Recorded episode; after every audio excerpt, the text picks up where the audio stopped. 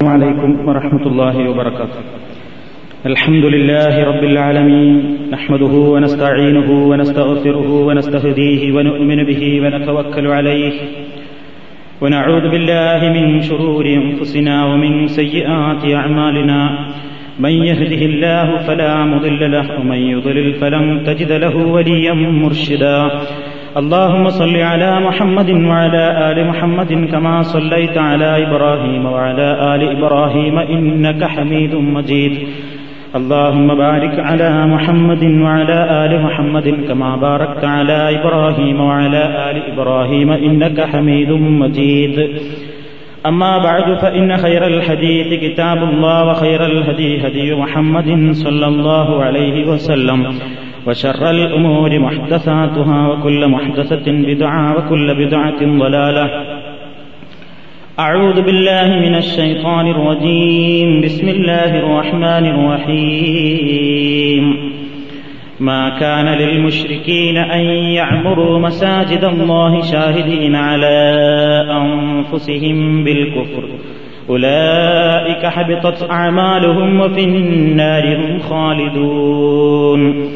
إنما يعمر مساجد الله من آمن بالله واليوم الآخر وأقام الصلاة وآتى الزكاة ولم يخش إلا الله فعسى أولئك أن يكونوا من المهتدين സഹോദരന്മാരെ സുഹൃത്തുക്കൾ നമസ്കാരം എന്ന വിഷയത്തിന്റെ ആമുഖമായി കഴിഞ്ഞ ചില ക്ലാസുകളിൽ പല കാര്യങ്ങളും നിങ്ങൾ മനസ്സിലാക്കി. നമസ്കരിക്കുന്നവന്റെ വസ്ത്രധാരണ രീതിയെ സംബന്ധിച്ചും നമസ്കാരം ശരിയായി തീരാൻ ആവശ്യമായ പരിശുദ്ധ കഴബാലയത്തിലേക്കുള്ള അഥവാ കിബിലയിലേക്ക് തിരിഞ്ഞു നിൽക്കുന്നതിനെ സംബന്ധിച്ചുമാണ് കഴിഞ്ഞ ക്ലാസ്സിൽ നിങ്ങൾ മനസ്സിലാക്കിയത്. ഇന്ന് നമസ്കരിക്കുവാൻ നിൽക്കുന്നവന്റെ നമസ്കരിക്കാൻ നിൽക്കുന്ന സ്ഥലത്തെ സംബന്ധിച്ചും അതേപോലെ തന്നെ നമസ്കരിക്കാൻ നിൽക്കുമ്പോൾ ശ്രദ്ധിക്കേണ്ടുന്ന മറ്റൊരു പ്രധാനപ്പെട്ട നിയമത്തെ സംബന്ധിച്ചുമാണ് നിങ്ങളുടെ ശ്രദ്ധയിൽ കൊണ്ടുവരാൻ ഞാൻ ഉദ്ദേശിക്കുന്നത്. ഈ ലോകത്ത് മുസ്ലിമീങ്ങൾ നമസ്കാരത്തിന്. അള്ളാഹു സുബാനഹൂവത്തായ ഈ ഭൂമുഖത്ത് മനുഷ്യന് എല്ലാ സ്ഥലങ്ങളും നിസ്കരിക്കാൻ അനുവാദമുള്ള സ്ഥലങ്ങളായി അറിയിച്ചു തന്നിട്ടുണ്ട്. ചില പ്രത്യേക സ്ഥലങ്ങളിൽ മാത്രം നമസ്കാരം നിർവഹിക്കാൻ പാടില്ല എന്ന് പ്രവാചക തിരുമേനി വിലക്കിയിട്ടുണ്ട്. മക്ബറകൾ ഖബറുകളുള്ള സ്ഥലങ്ങൾ ഖബറിന്റെ നേർക്ക് നേരെ തിരിഞ്ഞുകൊണ്ടുള്ള നമസ്കാരം പ്രവാചകൻ നിരുത്സാഹപ്പെടുത്തുകയും മഖബറകളുള്ള സ്ഥലങ്ങളിലുള്ള നമസ്കാരം അനഭിലഷണീയമാണ്. അത് ഹറാമാണെന്ന് അഭിപ്രായപ്പെട്ട പണ്ഡിതന്മാരുമുണ്ട്. എന്നാൽ നല്ലതിനെതിരാണ് അത്തരം സ്ഥലങ്ങളിൽ ഖബറുള്ള പള്ളികളിൽ നിസ്കരിക്കാൻ പാടില്ല എന്ന് അഭിപ്രായപ്പെടുന്നവരാണ് നല്ലൊരു വിഭാഗം പണ്ഡിതന്മാർ. ഏതായാലും നല്ലതല്ലാത്ത സ്ഥലങ്ങളുടെ കൂട്ടത്തിൽപ്പെട്ടതാണ് നമസ്കാരത്തിന് മക്ബറകൾ ഖബറിലേക്ക് തിരിഞ്ഞുകൊണ്ടോ ഖബർ ഇടത്തുഭാഗത്തോ വലത്തുഭാഗത്തോ ഒക്കെ ആയിക്കൊണ്ടോ പള്ളികളുമായി ഈ ജാറം അറ്റാച്ചഡായ പള്ളികളിൽ നിസ്കാരം അത്ര നല്ലതല്ല എന്നാണ് മഹാന്മാരായ പണ്ഡിതന്മാർ പ്രവാചക തിരുമേനിയുടെ ഹദീസുകളുടെ അടിസ്ഥാനത്തിൽ പഠിപ്പിച്ചു തന്നിട്ടുള്ളത്. അതേപോലെ തന്നെ മാലിന്യമുള്ള സ്ഥലങ്ങൾ അറവുശാലകൾ അത്തരം പിന്നെ കുളിപ്പുര അങ്ങനെയുള്ള ചില പ്രത്യേക സ്ഥലങ്ങൾ നബിസല്ലാഹു അലൈവല്ലം വിരോധിച്ചിട്ടുണ്ട്. അതല്ലാതെ ഭൂമിയുടെ എല്ലാ ഭാഗങ്ങളും നിങ്ങൾക്ക് സുജൂത് ചെയ്യുവാൻ അനുവദിക്കപ്പെട്ട സ്ഥലങ്ങളാക്കി അള്ളാഹു സുബാനഹൂവത്തായ അനുവദിച്ചു തന്നിരിക്കുന്നു എന്നുള്ളത് ഈ മുഹമ്മദ് നബി സല്ലാഹു അലൈഹി വസല്ലമിന്റെ സമുദായത്തിന് മറ്റു പ്രവാചകന്മാരുടെ സമുദായങ്ങൾക്കൊന്നും നൽകിയിട്ടില്ലാത്ത ഒരു ഞാമത്തായി നബി സല്ലാഹു അലൈഹി വസല്ലം പഠിപ്പിച്ചു തന്നിട്ടുണ്ട്. അഞ്ച് കാര്യങ്ങൾ മറ്റുള്ള പ്രവാചകന്മാർക്ക് നൽകാത്തത് എനിക്ക് നൽകപ്പെട്ടിരിക്കുന്നു എന്ന് പറഞ്ഞ് പ്രവാചക തിരുമേനി പറഞ്ഞപ്പോൾ ഭൂമി മുഴുക്കെ ശുദ്ധീകരണ വസ്തുവായും അഥവാ വെള്ളം കിട്ടിയിട്ടില്ലെങ്കിൽ തയമം ചെയ്യുവാനുള്ള ശുദ്ധീകരണ വസ്തുവായും നമസ്കരിക്കുവാനുള്ള സ്ഥലമായും അള്ളാഹു നിശ്ചയിച്ചു തന്നിരിക്കുന്നു എന്ന് മഹാനായ നബിസല്ലാഹു അലഹി വസ്ല്ലം ഒരിക്കൽ പറയുകയുണ്ടായി. മുമ്പ് കാലത്ത് അതിനു വേണ്ടി പ്രത്യേകം തയ്യാറാക്കപ്പെട്ട സ്ഥലങ്ങളിൽ വെച്ച് മാത്രം ഇബാദത്ത് നിർവഹിച്ചാലേ അത് സ്വീകരിക്കപ്പെട്ടിരുന്നുള്ളൂ എങ്കിൽ നബിസല്ലാഹു അലഹി വസ്ല്ലമിന്റെ ഉമ്മത്തിനെ സംബന്ധിച്ചിടത്തോളം പ്രത്യേകം എടുത്തു പറയാത്ത മറ്റ് സ്ഥലങ്ങളിൽ എവിടെ വെച്ചും നമസ്കാരം നിർവഹിക്കാവുന്നതാണ് എന്നത് ഒരു ഞാമത്തായിട്ടാണ് റസൂൽ അള്ളാഹി സല്ലാഹു അലൈഹി വസ്ലം പഠിപ്പിച്ചിരുന്നത്.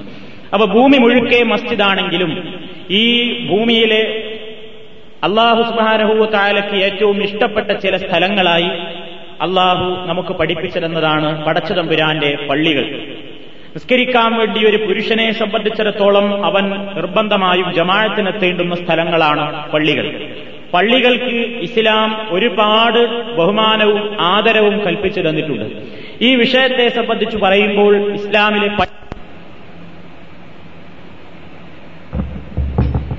പള്ളി നിർമ്മാണത്തെ സംബന്ധിച്ചും അതിന്റെ പിന്നെ ആമുഖമായി പള്ളി ആദ്യമായി ഭൂമുഖത്ത് ആരാണ് ഉണ്ടാക്കിയത് എന്ന ചരിത്ര പശ്ചാത്തലം നമ്മൾ മനസ്സിലാക്കിയിരിക്കുന്നത് വളരെ നല്ലതാണ്. നമുക്കറിയാം അള്ളാഹു സുബാനഹുത്താല അവന്റെ പരിശുദ്ധ ഖുർആാനിൽ പറയുന്നു ഇന്ന അവല ബൈത്തിം فيه آيات ആലമീൻ. ഫീഹി ആയാത്തും ومن دخله കാന ആമിനാ. നബിസല്ലാഹു അലൈഹി വസ്ല്ലമിന് ഇറങ്ങിയ അള്ളാഹുവിന്റെ പരിശുദ്ധ ഗ്രന്ഥത്തിൽ അവൻ പറയുകയാണ് ജനങ്ങൾക്ക് വേണ്ടി ആദ്യമായി ഈ ഭൂമുഖത്ത് നിർമ്മിക്കപ്പെട്ടിട്ടുള്ള ഭവനം അത് ബക്കയിലെ അനുഗ്രഹീതമായ ഭവനമാകുന്നു. ജനങ്ങൾക്ക് മാർഗദർശനത്തിനായി ഒരുപാട് ദൃഷ്ടാന്തങ്ങൾ അടങ്ങി നിൽക്കുന്ന വിശുദ്ധ ഗേഹം കഴബാ ഷരീഫ് അത് ഉൾക്കൊള്ളുന്ന മസ്ജിദുൽ ഹറാം അതാണ് ഈ ഭൂമുഖത്ത് ഒന്നാമതായി നിർമ്മിക്കപ്പെട്ടിട്ടുള്ള പള്ളി. ഒന്നാമതായി നിർമ്മിക്കപ്പെട്ടിട്ടുള്ള ആ പള്ളി ആരാണ് നിർമ്മിച്ചത് എന്ന കാര്യത്തിൽ ചരിത്രകാരന്മാർക്കിടയിലും പണ്ഡിതന്മാർക്കിടയിലും അഭിപ്രായ വ്യത്യാസമുണ്ട്. ഒരു വിഭാഗം ആളുകൾ പറയുന്നത് ആദൻ നബി അലഹിസ്സലാത്തു വസ്സലാമിന്റെ കാലത്ത് തന്നെ കഴബാ ഷെരീഫ് നിർമ്മിക്കപ്പെട്ടിട്ടുണ്ട് എന്നും പിന്നീട് നോഹനബിയുടെയും അതേപോലെ തന്നെ പല പ്രവാചകന്മാരുടെയും കാലത്ത് അത് പല രൂപത്തിലുള്ള നാശത്തിന് വിധേയമാവുകയും അങ്ങനെ തേഞ്ഞു മാഞ്ഞു പോവുകയും ഒക്കെ ചെയ്തതാണെന്നും അതിന്റെ അടിത്തറ പണ്ട് മുതലേ ഉണ്ട് എന്നാണ് നല്ലൊരു വിഭാഗം പണ്ഡിതന്മാർ അഭിപ്രായപ്പെടുന്നത്. ശരിയല്ല എന്ന് പറയാനോ നൂറ് ശതമാനം അതാണ് ശരി എന്ന് പറയാനോ തക്ക തെളിവുകളൊന്നും ഇസ്ലാമിക പ്രമാണങ്ങളിൽ പരിശോധിച്ചാൽ നമുക്ക് കാണാൻ സാധ്യമല്ലാത്തതുകൊണ്ട് രണ്ട് നിലക്കായിരുന്നാലും നമ്മൾ അതിനെ എതിർക്കുകയോ അനുകൂലിക്കുകയോ ചെയ്യേണ്ടതില്ലാത്ത ഒരവസ്ഥയാണുള്ളത് എന്ന് ചുരുക്കത്തിൽ നമ്മൾ മനസ്സിലാക്കിയിരിക്കേണ്ടതാണ്. എന്നാൽ അതിന് ഏറ്റവും കൂടുതൽ പടുത്തുയർത്തി നല്ല രൂപത്തിൽ അതിനൊരു ശുദ്ധ ഗേഹത്തിന്റേതായ ഒരു പവിത്രതയും അതേപോലെ തന്നെയുള്ള കാര്യങ്ങൾക്കൊക്കെയുള്ള കൽപ്പനകൾ കിട്ടിയത് ഇബ്രാഹിം നബി അലഹി സ്വലാത്തു വസ്സലാമിനോടാണ് പടച്ചതമ്പുരാൻ എന്ന് നമുക്കറിയാം. ഇബ്രാഹിമുൽ മിനൽ വ ഇസ്മായിൽ റബ്ബന തഖബ്ബൽ മിന്ന ഇന്നക സൂറത്ത് അൽ ബഖറയിൽ അല്ലാഹു തആല പറയുന്നു ഇബ്രാഹിമും മകൻ ഇസ്മായിലും കൂടെ കഴബാലയം അതിന്റെ അടിത്തറയിൽ നിന്ന് പടുത്തുയർത്തിയ സന്ദർഭം എന്ന് പരിശുദ്ധ ഖുർആൻ പറയുന്നു. അപ്പൊ അവരുടെ കൈക്കാണ് അതിന്റെ നിർമ്മാണം പൂർത്തിയായത് എന്ന് പരിശുദ്ധ ഖുർആൻ നമുക്ക് പഠിപ്പിച്ചു തരുന്നുണ്ട്. ആദ്യമായി നിർമ്മിക്കപ്പെട്ടിട്ടുള്ള പള്ളി മസ്ജിദുൽ ഹറാം ആണ് എന്ന് നബി സല്ലല്ലാഹു അലൈഹി വസല്ലം തന്നെ പറഞ്ഞിട്ടുമുണ്ട്. അബൂദർ റളിയല്ലാഹു തലാൻഹു ഒരു സഹാബിയാണ് അദ്ദേഹം പറയുകയാണ് കുൽത്തു ഞാൻ ചോദിച്ചു യാ റസൂലല്ല അള്ളാഹുവിന്റെ പ്രവാചകനെ അയ്യു മസ്ജിദിൻ ഉദയത്തിൽ അർദി അവലൻ ഭൂമിയിൽ ഒന്നാമതായി നിർമ്മിക്കപ്പെട്ടിട്ടുള്ള പള്ളി ഏതാണ്? കാല റസൂലുള്ളാഹി പറഞ്ഞു അൽ മസ്ജിദുൽ ഹറാം. മസ്ജിദുൽ ഹറാമാണ്. പുൽത്തു അപ്പോൾ ഞാൻ ചോദിച്ചു സുമ്മായി പിന്നീട് നിർമ്മിക്കപ്പെട്ടിട്ടുള്ള പള്ളി ഏതാണ്? മസ്ജിദുൽ ഹറാമിൻ കഴിഞ്ഞാൽ പിന്നെ ഏതാണ് രണ്ടാമതായി നിർമ്മിക്കപ്പെട്ട ഭവനം? കാല റസൂലുള്ളാഹി സ്വല്ലല്ലാഹു അലൈഹി വസല്ലം പറഞ്ഞു സുമ്മൽ മസ്ജിദുൽ അഖ്സ. ഇന്ന് ജൂതരുടെ പിടിയിൽ അമർന്നു നിൽക്കുന്ന മസ്ജിദുൽ അഖ്സ ജറൂസലേമിലെ മസ്ജിദുൽ അഖ്സ ബൈത്തുൽ മുഖദ്ദസ് അതാണ് പിന്നീട് നിർമ്മിക്കപ്പെട്ടിട്ടുള്ള പള്ളി. ആ സ്വഹാബി വീണ്ടും ചോദിച്ചു കം ബൈനഹുമ? ഇത് രണ്ടിന്റെയും ഇടയിൽ എത്ര കാലത്ത് പഴക്കമുണ്ടായിരുന്നു എന്ന് ചോദിച്ചപ്പോ അർബഴൂന സന എന്ന് നബി സല്ലല്ലാഹു അലൈഹി പറഞ്ഞു അതാണ് നാൽപ്പത് കൊല്ലം എന്ന്. ഇങ്ങനെ ഒരു ഹദീസിൽ കാണുന്നുണ്ട്. അതാണ് ഒന്നാമതായി നിർമ്മിക്കപ്പെട്ടത് മസ്ജിദുൽ ഹറാം പിന്നീട് നിർമ്മിക്കപ്പെട്ടത് മസ്ജിദുൽ അഖസയാണ് എന്നർത്ഥം പിന്നെ നബിസല്ലാഹു അലൈഹി വസൽ ഇന്ന് അറിയപ്പെടുന്ന മസ്ജിദുൻ നബവി അതേപോലെ തന്നെ മസ്ജിദ് കുബ പ്രവാചകൻ സല്ലാഹു അലൈഹി വസല്ലം അത് നിർമ്മിക്കാനുണ്ടായ പശ്ചാത്തലവും കൂടെ ചരിത്രത്തിൽ നിന്ന് നമ്മൾ മനസ്സിലാക്കിയിരിക്കേണ്ടതാണ്. റസൂൽ സല്ലാഹു അലൈഹി വസ്ല്ലം മക്കയിൽ നിന്ന് തന്റെ അമ്പത്തിമൂന്നാമത്തെ വയസ്സിൽ മദീനയിലേക്ക് ഹിജറ പോയി എന്ന് നമുക്കെല്ലാവർക്കും അറിയാം. അങ്ങനെ നബിസല്ലാഹു അലൈഹി വസ്ല്ലമിന്റെ അമ്പത്തിമൂന്നാമത്തെ വയസ്സിൽ മക്കയിൽ നിന്നും മദീനയിലേക്ക് ഹിജറ പോകുന്ന അവസരത്തിൽ മദീനയോട് ഏതാണ്ട് അടുത്ത് കിടക്കുന്ന ഏകദേശം മദീനയിൽ നിന്ന് തെക്കു ഭാഗത്തായി സ്ഥിതി ചെയ്യുന്ന രണ്ട് നാഴികയോളം മദീനയുടെ രണ്ട് നാഴികയോളം ഏകദേശം നമ്മുടെ കിലോമീറ്റർ കണക്ക് മൂന്ന് കിലോമീറ്റർ മൂന്നിൽ ചില്ലാനും കിലോമീറ്റർ വരും. മദീനയിൽ എത്തുന്നതിന്റെ മുമ്പുള്ള ഒരു സ്ഥലമാണ് കുബ അങ്ങനെ റസൂലും സഹാബത്തും സിദ്ദീഖുൽ അക്ബറും കൂടെ മദീനയിലേക്ക് ഹിജറ പോകുമ്പോ അവിടെ എത്തുന്നതിന്റെ മുമ്പ് കുബാഹി എന്ന പേരുള്ള ഒരു സ്ഥലത്ത് റസൂൽ സല്ലാഹു അലൈഹി വസ്ല്ലം ഇറങ്ങുകയുണ്ടായി. അല്പ ദിവസം റസൂലുള്ള അവിടെ തങ്ങി അവിടെ താമസിച്ചു. ആ അവസരത്തിൽ പടച്ചതമ്പുരാനൊരു നിർദ്ദേശമുണ്ടായി അവിടെ ഒരു പള്ളി നിർമ്മിക്കാൻ. നബിസല്ലാഹു അലൈഹി വസ്ല്ലം മദീനയിൽ എത്തുന്നതിന്റെ മുമ്പ് കുബായിൽ ഇറങ്ങിയപ്പോ അവിടെ നിർമ്മിച്ചിട്ടുള്ള പള്ളിയാണ് മദീനയിൽ സ്ഥാപിക്കപ്പെട്ടിട്ടുള്ള ഒന്നാമത്തെ പള്ളി. ആ പള്ളിക്കാണ് മസ്ജിദ് കുബാ എന്ന പേരിൽ ഇന്നും അറിയപ്പെടുന്നത്. ഹാജിമാർ മക്കയിൽ പോകുമ്പോൾ മദീനയിൽ പോകുമ്പോൾ ഇന്നും കുബായിലെ പള്ളിയിൽ പോകാറുണ്ട്. അവിടെ പോകൽ പ്രത്യേക സുന്നത്തുള്ളതായി പ്രവാചകൻ സല്ലാഹു അലഹി വസല്ലമിന്റെ ഹദീസുകളിൽ കാണാനും സാധിക്കും. ഈ പള്ളിയെ സംബന്ധിച്ച് പരിശുദ്ധ ഖുർആൻ പുകഴ്ത്തി പറഞ്ഞിട്ടുണ്ട്. സൂറത്ത് തൗബയിൽ നൂറ്റി എട്ടാമത്തായത് من أول يوم أحق أن تقوم فيه فيه رجال يحبون أن يتطهروا والله يحب المطهرين لمسجد أسس على التقوى ഭയഭക്തിയിന്മേൽ തക്കുവയിൽ സ്ഥാപിക്കപ്പെട്ട പള്ളി മിൻ അവലിയൗമിൻ ഒന്നാമത്തെ ദിവസം. എന്ന് പറഞ്ഞാൽ ആദ്യമായി തന്നെ തക്കുവയിൽ സ്ഥാപിക്കപ്പെട്ട ആ പള്ളിയിലാണ് അഹക്കുവൻ തക്കൂമഫീഹി നീ കയറി നിസ്കരിക്കാൻ അർഹതപ്പെട്ടത്. അതായത് ഇവിടെ സന്ദർഭം ഈ പള്ളിക്ക് വിരുദ്ധമായി മുനാഫിക്കീങ്ങൾ മസ്ജിദുറാറ് നിർമ്മിച്ചപ്പോ പ്രവാചകനോട് പറഞ്ഞു ആ പള്ളിയിൽ കയറരുത് ആ പള്ളിയിൽ നമസ്കരിക്കരുത് മുനാഫിക്കിന്റെ പള്ളിയിൽ നമസ്കരിക്കരുത് എന്ന് പറഞ്ഞപ്പോ താങ്കൾക്ക് നിസ്കരിക്കാൻ അർഹതപ്പെട്ടത് താങ്കളുടെ കരങ്ങളാൽ തന്നെ പടുത്തുയർത്തിയിട്ടുള്ള ഭക്തിയുടെ അടിത്തറയിട്ടുകൊണ്ട് നിർമ്മിച്ചിട്ടുള്ള ഈ പള്ളിയിലാകുന്നു എന്നല്ലാഹു സുബാനഹുവത്തല ഈ പള്ളിയെ ഉസ്തിസാല തക്വ തക്വയിൽ അധിഷ്ഠിതമായ പള്ളി എന്ന് ഖുർആൻ സൂറത്ത് തോബയിൽ പുകഴ്ത്തി പറഞ്ഞത് ഈ മസ്ജിദ് ഖുബായിലെ പള്ളിയാണ്.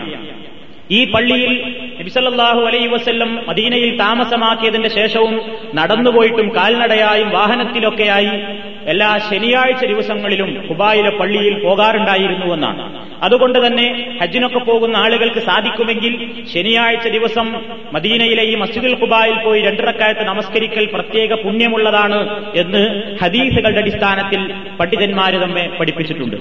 ഈ പള്ളിയാണ് അപ്പോ ഒന്നാമത്തെ കുബായിലെ പള്ളിയാണ് നബി ഹിജറ പോകുന്ന അവസരത്തിൽ നിർമ്മിച്ചിട്ടുള്ള ഒന്നാമത്തെ പള്ളി.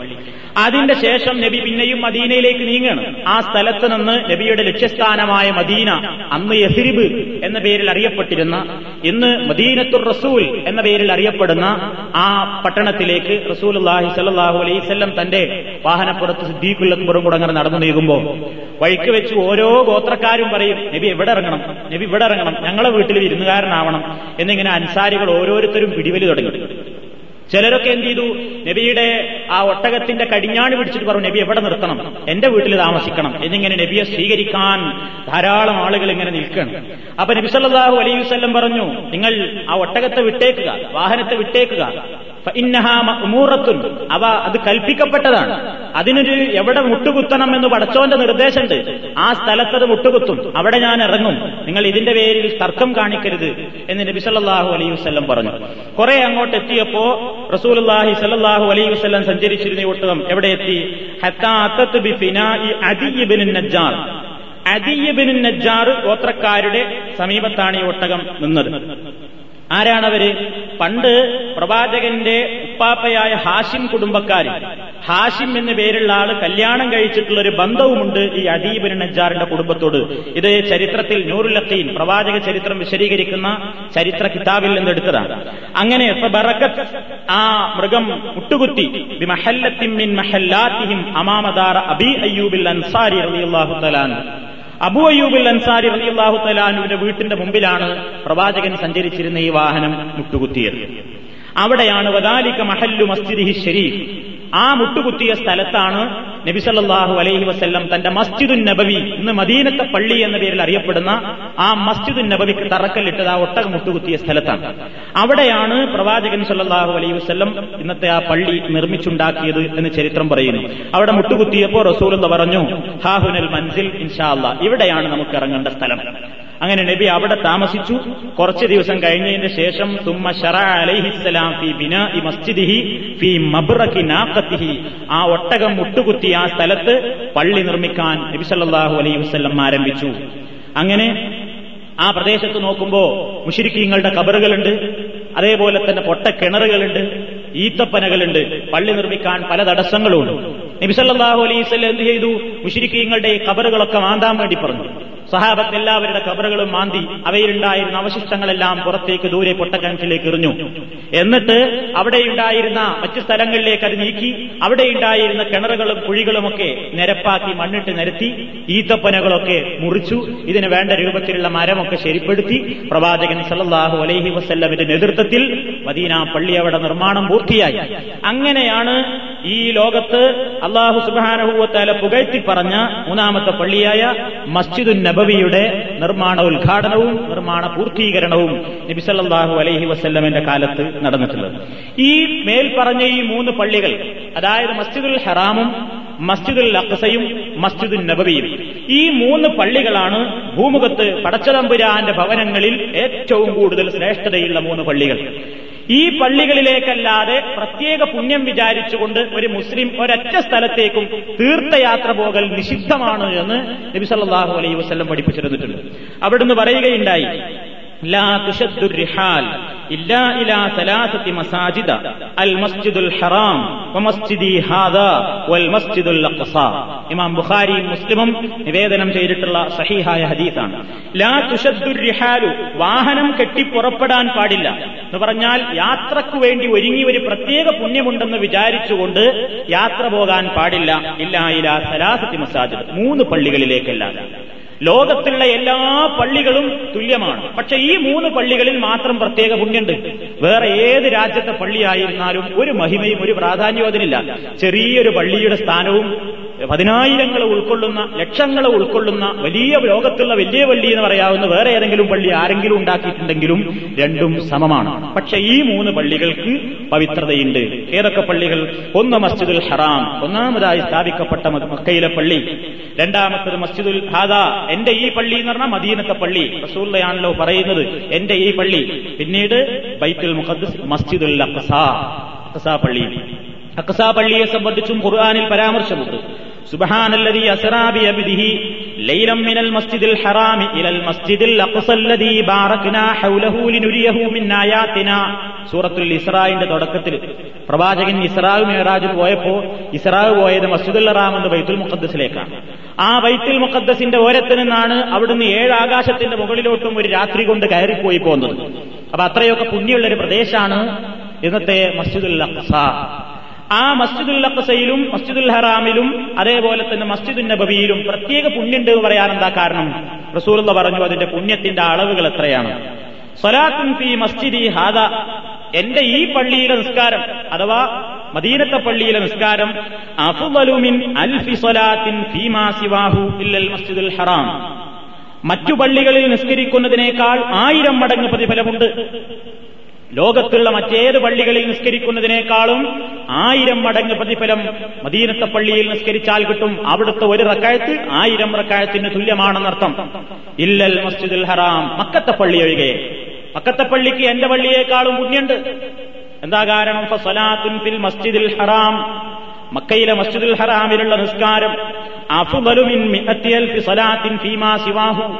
മറ്റു പള്ളികളിലുള്ള നിസ്കാരത്തിന്റെ എത്രയാണ്? നൂറായിരം. ഒരു ലക്ഷം മടങ്ങ് പ്രതിഫലമുണ്ട് ഏതിന്? മക്കയിലെ നിസ്കാരത്തിന്. അപ്പൊ മക്കയിൽ നിസ്കരിക്കുന്ന ഒരു റക്കാഴ്ത്ത് ലോകത്തിന്റെ വിവിധ ഭാഗങ്ങളിലുള്ള പള്ളികളിൽ നിസ്കരിക്കുന്നതിനേക്കാൾ ഒരു ലക്ഷം പ്രതിഫലമുണ്ട് എന്നാണ് അതാണ് ഉംറക്കും ഹജ്ജിനൊക്കെ പോകുമ്പോൾ മസ്ജിദുൽ റാമ് തന്നെ കാര്യമായിട്ട് സമയം കഴിച്ചു കൂട്ടണം നമ്മൾ പറയുന്നത്. ചില ആൾക്കാർ മദീനയിൽ പോയിട്ട് എട്ട് ദിവസം അവിടെ കെട്ടിക്കിടക്കണം നാൽപ്പതൊക്കെ നിൽക്ക നിസ്കാരം അവിടുന്ന് നിർവഹിക്കണം എന്നൊക്കെ പറയുമ്പോഴും കൂട്ടരെ മദീനത്തെ പള്ളിയിൽ ആയിരം മുന്നേയുള്ളൂ മസ്ജിദുൽ റാമിൽ ഒരു ലക്ഷമാണ് അവിടെയാണ് ചെലവഴിക്കേണ്ടത് എന്നൊക്കെ പറയുന്നതിന്റെ കാരണവും ഇത് തന്നെയാണ്. നബിസല്ലാഹു അലൈഹി വസല്ലമിന്റെ തിരുനാവ് കൊണ്ട് തന്നെ അവിടുന്ന് പഠിപ്പിച്ചതാണ്. എന്റെ ഈ പള്ളിയേക്കാൾ പുണ്യം ഒരു ലക്ഷം പ്രതിഫലമാണ്. എവിടെ? ലോകത്തിന്റെ മറ്റു പള്ളികളിൽ നിസ്കരിക്കുന്നതിനേക്കാൾ ഒരു ലക്ഷം മടങ്ങ് പ്രതിഫലം മസ്ജിദുൽ ഹറാമിലുണ്ട്. അപ്പൊ അവിടെ ഒരു ലക്ഷം മദീനത്ത് ആയിരം. ബൈത്തുൽ മുഖദ്ദസിനെ പറ്റിയാണ് പിന്നെ അഭിപ്രായ വ്യത്യാസം. ഇമാം ബൈഹത്തി നിവേദനം ചെയ്തിട്ടുള്ള ഒരു അഞ്ഞൂറ് പ്രതിഫലമാണ് എന്ന് കാണുന്നുണ്ട്. അഞ്ഞൂറരട്ടി ലോകത്തിന്റെ മറ്റു പള്ളികൾ നിസ്കരിക്കുന്നതിനേക്കാൾ അഞ്ഞൂറ് റക്കായത്തിന്റെ കൂലിയുണ്ട് എന്ന്. എന്നാൽ ബൈഹക്കയുടെ ആ റിപ്പോർട്ടിൽ ആ ഹദീസിനെ പറ്റി വഫീഹി അബി ഹയ്യ വഹുവ വാഹിൻ. ആ ഹദീസിന്റെ പരമ്പരയിൽ ഇബ്രാഹിമുബിന് അബിഹയ്യ എന്നൊരു വ്യക്തിയുണ്ട്. അദ്ദേഹം ദുർബലനാണ്. അതുകൊണ്ട് ആ ഹദീഫിന്റെ സനത് അത്രമാത്രം പ്രബലമല്ലാത്തതുകൊണ്ട് അഞ്ഞൂറ് പുണ്യമുണ്ട് എന്ന് പറയുന്നത് അത്ര ശരിയല്ല എന്ന് ചില പണ്ഡിതന്മാർ അഭിപ്രായപ്പെട്ടിട്ടുണ്ട്. അവർ പറയുന്നത് അതിനേക്കാൾ സഹിഹായി വന്നിട്ടുള്ളത് ഇരുന്നൂറ്റി അമ്പത് പ്രതിഫലമേ ഉള്ളൂ എന്നാണ്. അൻ നബീദർ കാല അബൂദർ റളിയല്ലാഹു തആല എന്ന് പറയുകയാണ്. അലൈഹി വസല്ലം. ഞങ്ങൾ ഒരിക്കൽ നബിയുടെ അരികിലിരിക്കും അങ്ങനെ ചർച്ച ചെയ്തു പള്ളികളെ സംബന്ധിച്ച്. അയ്യുഹുമാ രണ്ട് പള്ളികളിൽ ഏതിനാണ് ശ്രേഷ്ഠത എന്നാണ് ഞങ്ങൾ ഇങ്ങനെ ചർച്ച ചെയ്യുന്നത്. ആ മസ്ജിദ് റസൂലില്ലാഹി സല്ലാഹു അലൈഹി വസ്ലം ബൈത്തുൽ മുഖദ്ദസ്. മസ്ജിദുൽ അക്കസക്കാണോ അഥവാ ബൈത്തുൽ മുഖദ്ദിസിനാണോ? അതല്ല മദീനത്തെ പള്ളിക്കാണോ ഏറ്റവും പതിലുള്ളത് അപ്പൊ റസൂൽ പറഞ്ഞു സലാത്തുൻ ഫീ മസ്ജിദി എന്റെ ഈ പള്ളിയിലെ നിസ്കാരം അഫുബരുമിൻ അർബൈ സ്വലവാത്തിൻ ഫീഹി ബൈത്തുൽ മുഖദ്ദസിലെ നിസ്കാരത്തിന്റെ നാലിരട്ടിയാണ് ഇവിടെ. അപ്പോ ആയിരം നബി പറഞ്ഞിട്ടുണ്ടല്ലോ. അപ്പൊ നാലിരട്ടി എന്ന് അവിടെ ഇരുന്നൂറ്റമ്പത്. അതാണ് സഹിയായ ഹദീസ്. ഇത് ഹാക്കി മുദ്രിച്ചിട്ടാണ് സഹിയാണെന്ന് പണ്ഡിതന്മാർ അഭിപ്രായപ്പെട്ടിട്ടുണ്ട്. എന്നതിന്റെ അടിസ്ഥാനത്തിൽ അഞ്ഞൂറില്ല ഇരുന്നൂറ്റി അമ്പതേ ഉള്ളൂ എന്നും ഒരു വിഭാഗം അഭിപ്രായപ്പെടുന്നു. ഏതായാലും ലോകത്ത് മസ്ജിദുൽ ഹറാമും മസ്ജിദുൽ നബവിയും കഴിച്ചാൽ മസ്ജിദുൽ അഖസക്കാണ് പുണ്യമുള്ളത് എന്ന കാര്യത്തിൽ മുസ്ലിം ലോകത്ത് പണ്ഡിതന്മാർക്കിടയിൽ ആർക്കും തർക്കല്ല ഇതാണ് പള്ളികളെ സംബന്ധിച്ചിടത്തോളം മൊത്തത്തിൽ നമ്മൾ അറിഞ്ഞിരിക്കേണ്ടത് പ്രത്യേകമായി. ഇനി പള്ളി നിർമ്മിക്കുന്നതിന് ഇസ്ലാം വലിയ പുണ്യം വാഗ്ദാനം ചെയ്യുന്നു. നബിസല്ലാഹു അലൈഹി വസ്ല്ലം പറയുകയുണ്ടായി. ഉസ്മാൻ അഫ്ഫാൻ റളിയല്ലാഹു തആല അൻഹു സല്ലല്ലാഹു അലൈഹി വസല്ലം മൻ ബനാ ലില്ലാഹി മസ്ജിദ ബിഹി ലഹു ബൈതൻ ഫിൽ മുത്തഫഖുൻ അലൈഹി. ആരെങ്കിലും പടച്ചതമ്പുരാന് വേണ്ടി ഒരു പള്ളി നിർമ്മിച്ചാൽ എന്നിട്ട് നബി പ്രത്യേകം എടുത്തു പറഞ്ഞു യബ്തഗി ബിഹി അള്ളാടെ ഒരുത്ത് ആഗ്രഹിച്ചിട്ട് പടച്ചോന്റെ നിന്ന് കൂലി കിട്ടണം എന്ന ഉദ്ദേശത്തോടു കൂടെ ആരെങ്കിലും ഒരു പള്ളി നിർമ്മിച്ചാൽ ബനല്ലാഹുലഹു ബൈത്തൻ ഫിൽ ജന്ന. സ്വർഗീയാരാമത്തിൽ പടച്ചതമ്പുരാൻ അവന് വേണ്ടി ഒരു ഭവനം ഒരുക്കി വെക്കുന്നതാണ്. ഒരു വീട് അവന് വേണ്ടി നിർമ്മിച്ചു കൊടുക്കുന്നതാണ് എന്ന് റസൂൽ സല്ലാഹു അലൈഹി സ്വലം പറയുന്നു. ഇവിടെ നമ്മൾ ശ്രദ്ധിക്കേണ്ടത് പള്ളി നിർമ്മിക്കുമ്പോൾ പേരിനും പെരുമക്കും വേണ്ടി എന്റെ പേരയും ഉണ്ടാവണം എന്റെ പേരയും കൊത്തിവെക്കണം അതിന്റെ കല്ലുമ്പലിന്റെ പേരുണ്ടാവണം എന്നൊക്കെയുള്ള അഭിപ്രായത്തിൽ പല ആൾക്കാരും പല പള്ളികളും നിർമ്മിക്കാറുണ്ട്. അവരുടെ ആത്മാർത്ഥത അവർക്കേ അറിയൂ നമ്മൾ വിമർശിക്കുകയല്ല. പക്ഷേ ഇസ്ലാം മൊത്തത്തിൽ പറയുന്നു അള്ളാഹുവിന്റെ പൊരുത്തം ഉദ്ദേശിക്കുക എന്നുള്ളത് ഏത് കാര്യത്തിലും ആവശ്യമായതുപോലെ പള്ളി നിർമ്മാണത്തിലും പടച്ചവന്റെ പ്രീതി ഉദ്ദേശിച്ചുകൊണ്ട് ആരെങ്കിലും പള്ളി നിർമ്മിച്ചാൽ തത്തുല്യമായ ഒരു ഭവനം പടച്ചതമ്പുരാൻ അവന്റെ സ്വർഗീയാരാമത്തിൽ അവന് വേണ്ടി നിർമ്മിച്ചു കൊടുക്കും. നിർമ്മാണത്തിന്റെ കാര്യത്തിൽ നബിസല്ലാഹു അലൈവല്ലം ചില നിയമങ്ങൾ പറയുകയുണ്ടായി. അവിടെ ഒന്ന് പറഞ്ഞു അന്ന നബിയ സല്ലല്ലാഹു അലൈഹി വസല്ലമ ഖാല ലാ തഖൂമു സ്സാഅ ഹത്താ യതബാഹ ബിൽ മസാജിദി അന്ത്യനാൾ സംഭവിക്കുകയില്ല. ഏതുവരെ ജനങ്ങൾ ഇങ്ങനെ മത്സരിക്കും ജനങ്ങൾ ഫഹർ നടിക്കും ബിൽ മസാജി പള്ളികളെ കൊണ്ട് ഫഹർ നടിക്കുന്ന ഒരു കാലം വരും. വന്നില്ലേ? പ്രവാചകന്റെ ആ പ്രവചനം അക്ഷരാർത്ഥത്തിൽ നിന്ന് പുലർന്നിരിക്കുകയാണ്. എല്ലാ വിഭാഗം ആളുകളും ഇന്ന് പള്ളി നിർമ്മാണത്തിൽ മത്സരിച്ചോടുകയാണ് മത്സരിക്കുകയാണ് മത്സരിച്ച് നിർമ്മിക്കുകയാണ്. ഒരു മഹലുണ്ടെങ്കിൽ ഞങ്ങളുടെ പള്ളിയുടെ മിനാരം എല്ലാവരുടെ പള്ളിയേക്കാളും കവച്ചു വെക്കണം എന്ന അടിസ്ഥാനത്തിൽ എല്ലാവരും അഹങ്കരിക്കുകയാണ് സത്യത്തിൽ നിന്ന് പള്ളികൾ മുഖേന. പതിനായിരങ്ങളുടെ പള്ളി പതിനായിരം ഡോളറുകളുടെ പള്ളി ലക്ഷങ്ങളുടെ പള്ളി കോടികളുടെ പള്ളി. സമൂഹത്തിലെ ചെറ്റ കുടിലുകളുണ്ടെങ്കിലും കൂടി അവിടെയുള്ള പള്ളികൾ ഏറ്റവും അധികം ഉയർന്നു നിൽക്കുന്ന എന്നാൽ അവിടെ ഹിതായത്തിന്റേതായ ഒരു അംശങ്ങളും കാണാത്ത രൂപത്തിൽ പള്ളികൾ ഇങ്ങനെ പുറമോടി കൂട്ടി ഇങ്ങനെ നിർമ്മിക്കുന്ന വിഷയത്തിൽ ഇന്ന് ആളുകൾ മത്സരിച്ചു കൊണ്ടിരിക്കുകയാണ് ഇത് അന്ത്യനാളിന്റെ ലക്ഷണമാണ്. ജൂത ക്രൈസ്തവ വർഗത്തെ പോലെ അവരാണ് ഈ പള്ളികൾക്കും ഈ ചർച്ചകൾക്കും ഇങ്ങനെ ഏറ്റവും കൂടുതൽ പണം ചെലവഴിക്കുന്നത് എന്ന് എബിൻ അബ്ബാസ് റഹ്മത്തുല്ലാഹി അലഹി പറഞ്ഞതായി നമുക്ക് കാണാൻ സാധിക്കും. ആ ഒരു അവസ്ഥയിലാണ് ജനങ്ങൾ എത്തിയിട്ടുള്ളത്. റസൂൽ തന്നെ ഇങ്ങനെയും പറയുകയുണ്ടായി. യതബാഹൗന ബിൽ മസാജിദി സുമ്മ ലാ യഅ്മുറൂനഹാ ഇല്ലാ ഖലീലാ.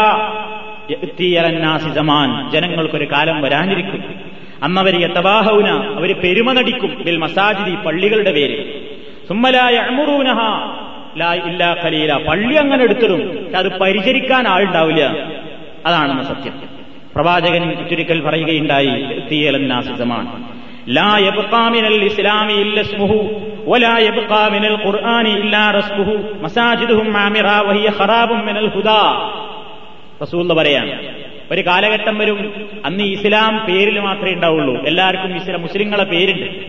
വേറൊന്നുമില്ല. മുസ്ലിമാണ്. എന്തുകൊണ്ട്? മാപ്പിളയാണ് ഒരു പേരിൽ മാത്രം. പിന്നെ ഖുർആൻ ഇവിടെ ഉണ്ട്. എങ്ങനെ? ഖുർആാനിൽ ലിപികൾ മാത്രം ബാക്കിയാകും. ഖുർആൻ നോക്കിയാൽ ഏഴിൽ അവിടെ. നിയമങ്ങളൊന്നും ആരുടെ ജീവിതത്തിലും കാണാത്തൊരു കാലം വരും. അന്നത്തെ കാലത്തിന്റെ പ്രത്യേകത എന്താ റസൂൽ എന്ന് പറയുന്നത്? മസാജിദുഹും ആമിറ. അവരുടെ പള്ളികൾ വലിയ വൻകൂട്ടം പള്ളികളായിരിക്കും. പക്ഷേ വഹിയ ഖറാബും മിനൽ ഹുദ. സന്മാർഗം തൊട്ട് തീണ്ടിയിട്ടുണ്ടാവില്ല പള്ളിയുടെ ഇമാറത്ത് എന്ന് പറഞ്ഞാൽ എന്താണ്?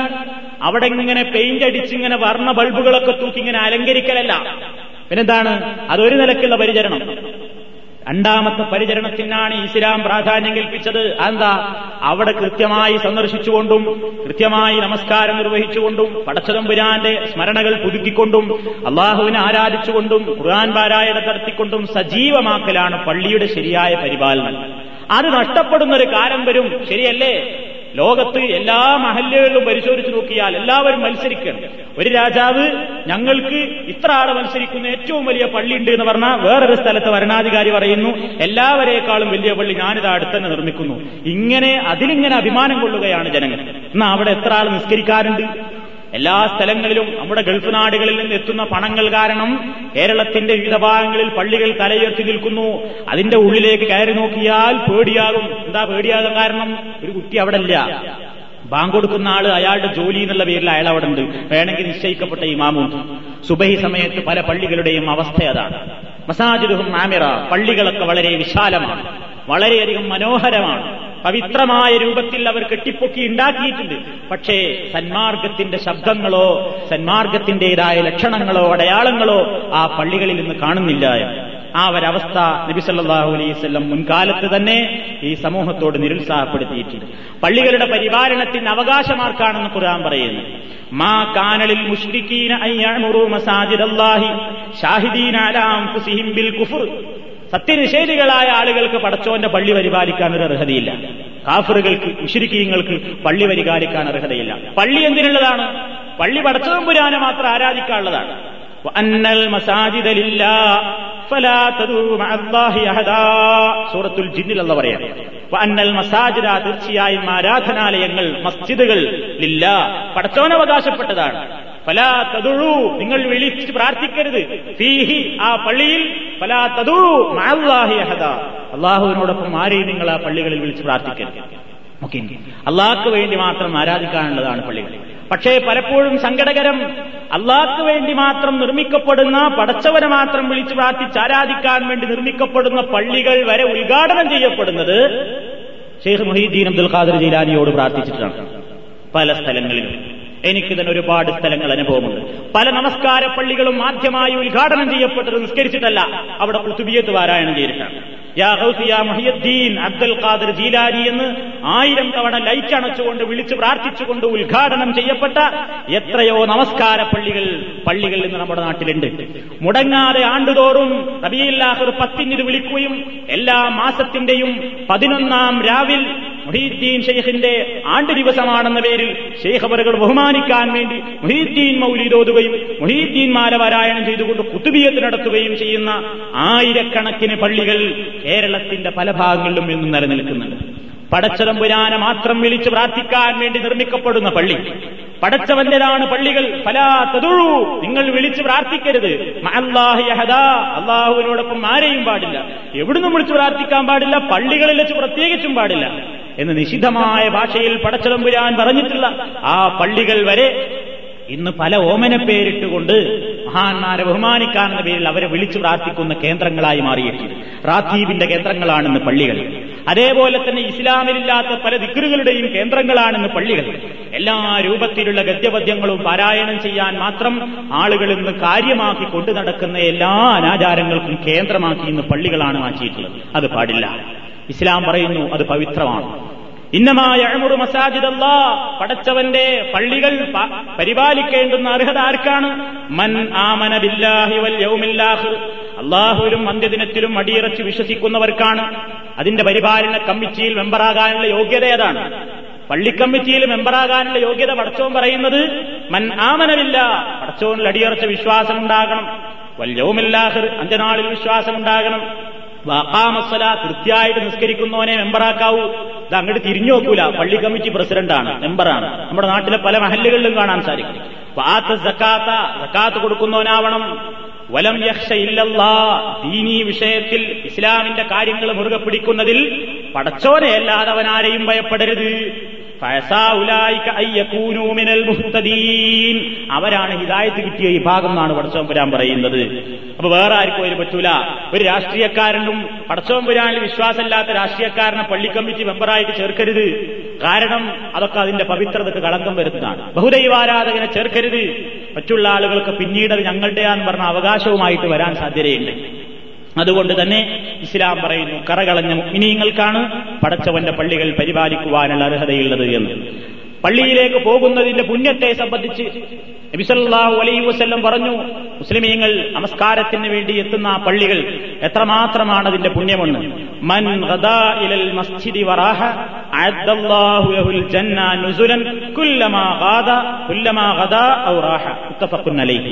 ആരെങ്കിലും പള്ളിയിലേക്ക് പ്രഭാതത്തിൽ പോയാൽ പോവുകയും ഫറാഹ തിരിച്ചു വരികയും ചെയ്യുമ്പോൾ. ലഹുൽ ജന്ന. അള്ളാഹു അവന് വേണ്ടി ഒരുക്കി വെക്കുന്നു സ്വർഗത്തിൽ നുസുലൻ ഒരു വിരുന്ന് സൽക്കാരം. കുല്ലമാ കഥാ ഔറാഹ അവൻ പോകുമ്പോഴും വരുമ്പോഴുമൊക്കെ. അള്ളാഹുവിന്റെ പള്ളികൾ സന്ദർശിക്കുമ്പോഴെല്ലാം പടച്ചതമ്പുരാൻ ഇവന്റെ ഈ സന്ദർശനത്തെ ഇവൻ അവന്റെ സ്വർഗീയാരാമത്തിൽ ഓരോ വിരുന്ന് സൽക്കാരമായി രേഖപ്പെടുത്തുകയും അതവന് നാളെ പരലോകത്ത് സ്വർഗലോകത്ത് വെച്ച് നൽകുകയും ചെയ്യുമെന്ന് മഹാനായ നബി സല്ലല്ലാഹു അലൈഹി വസല്ലം പഠിപ്പിച്ചിരുന്നിരിക്കുകയാണ്. അത്രമാത്രം പവിത്രവും പുണ്യങ്ങൾ നിറഞ്ഞതും ഭൂമിയിലെ മറ്റ് സ്ഥലങ്ങളെക്കാൾ പുണ്യം നിറഞ്ഞതുമാണ്. മലായിക്കത്തുകളുടെ കേന്ദ്രമാണ്. ജമാഴത്തുകൾക്ക് ഹാജരാകുമ്പോൾ അവിടെ മലായിക്കത്തുകൾ തിങ്ങി നിറയുമെന്ന് ഹദീസുകളിൽ കാണാം. മനുഷ്യന് ശാന്തിയുള്ള ഭവനം സമാധാനമുള്ള ഭവനം തന്റെ കാര്യങ്ങളെല്ലാം പടച്ചവനോട് ഒഴിഞ്ഞിരുന്നു കൊണ്ട് പറയാൻ പറ്റിയ ഭവനം ഇതെല്ലാം കൊണ്ടും പവിത്രമായ ഈ പള്ളി. ആ പള്ളിയിലേക്ക് പ്രവേശിക്കുമ്പോ മറ്റ് സ്ഥലങ്ങളിലേക്ക് പ്രവേശിക്കുന്നത് പോലെയല്ല. ഇസ്ലാം പറയുന്നു ദഖല മസ്ജിദ് വഇദാ ഖറജ് അല്ലാഹുമ്മ ഇന്നി അസ്അലുക മിൻ ഫദ്ലിക്. വലത് കാൽ വെച്ചുകൊണ്ട് സ്വഹാബത്ത് പറയാറുണ്ടായിരുന്നു അനുസൃതി അള്ളാഹു തലാൻഹു ഇങ്ങനെ പറയാറുണ്ടായിരുന്നു. മിനസുന്നത്തി സുന്നത്തിൽപ്പെട്ടതാണ്. നബിചര്യയിൽപ്പെട്ടതാണ് ഇതാ ദഹൽ തൽ മസ്ജിദ് നീ പള്ളിയിലേക്ക് പ്രവേശിക്കുമ്പോൾ യുംന. നിന്റെ വലത്തെ കാൽ വെച്ച് പ്രവേശിക്കണം. വൈദാ ഹർജിത്ത നീ പുറത്തു വരുമ്പോൾ അൻതബിരിജിലിക്കൽ യുസ്ര. നിന്റെ ഇടത് കാൽ വെച്ചിട്ടായിരിക്കണം പുറത്തു വരുന്നത്. വലത്ത് കാൽ വെച്ച് കയറുമ്പോൾ ഇത് പറയണം? അള്ളാഹും ചുരുങ്ങിയ നിരക്കാതെങ്കിലും പറഞ്ഞാൽ മതി. പടച്ചോനെ നിന്റെ റഹ്മത്തിന്റെ കവാടം നിന്റെ റഹ്മത്ത് നിന്റെ കാരുണ്യത്തെ ആശിച്ചുകൊണ്ടാണ് ഈ അടിമ നിന്റെ വീട്ടിലേക്ക് കയറുന്നത്. ആ കവാടങ്ങൾ എനിക്ക് വേണ്ടി നീ തുറന്നു തരണേ. പുറത്തു വരുമ്പോ പടച്ചോനെ നിന്റെ ഫതിൽ മോഹിച്ചുകൊണ്ട് പള്ളിയിൽ തന്നെ ഇരുന്നാൽ പറ്റില്ലല്ലോ. ജീവിതായോധന രംഗത്ത് ഞാൻ ഇറങ്ങണം. അതുകൊണ്ട് ജീവിതവൃത്തിക്കായി ഞാൻ പുറത്തിറങ്ങുന്നു. നിന്റെ ഫതിലിൽ നിന്ന് നിന്റെ ഔദാര്യം എനിക്ക് വേണം എന്ന് പറഞ്ഞുകൊണ്ട് അള്ളാഹുവിന്റെ ഔദാര്യത്തിന് വേണ്ടി ചോദിച്ചുകൊണ്ടായിരിക്കണം പുറത്തിറങ്ങുന്നത്. ഇവിടെ തന്നെ പല പ്രാർത്ഥനകളും കാണാൻ സാധിക്കും. ബിസ്മില്ലാഹി വസ്സലാത്തു വസ്സലാമു അലാ റസൂലില്ലാഹി. അല്ലാഹും മഫ്തഹലി അബുവാബ റഹ്മത്തിക്ക എന്നും പുറത്തു വരുമ്പോഴും ബിസ്മില്ലാഹി വസ്സലാത്തു വസ്സലാമു അലാ റസൂലില്ല. അല്ലാഹുമ്മ ഇന്നി അസ്അലുക മിൻ ഫദ്ലിക്കാൻ ഈ അർത്ഥത്തിലുള്ള ഏതെങ്കിലും പ്രാർത്ഥനകൾ നമ്മൾ നിർവഹിച്ചാൽ നമുക്ക് ആ സുന്നത്ത് കിട്ടി. ഇത് നമ്മൾ മറക്കരുത്. പള്ളിയിലേക്ക് പ്രവേശിക്കുമ്പോൾ വലത് കാലി വെച്ചുകൊണ്ട് ഈ ദ്വാ ചൊല്ലണം. തിരിച്ചു പോരുമ്പോഴും ഇടത് കാലി വെച്ചുകൊണ്ട് ഈ ദ്വാ നമ്മൾ നിർവഹിക്കണം. അതേപോലെ തന്നെ പള്ളിയിലേക്ക് കയറുമ്പോൾ മറ്റുള്ള ഭവനങ്ങളെ അപേക്ഷിച്ച് അള്ളാഹുവിന്റെ പള്ളിയിലെത്തുമ്പോ രണ്ടിറക്കായത്ത് തഹയ്യത്ത് നമസ്കരിക്കണം. ഒരു കാഴ്ചയാണ്.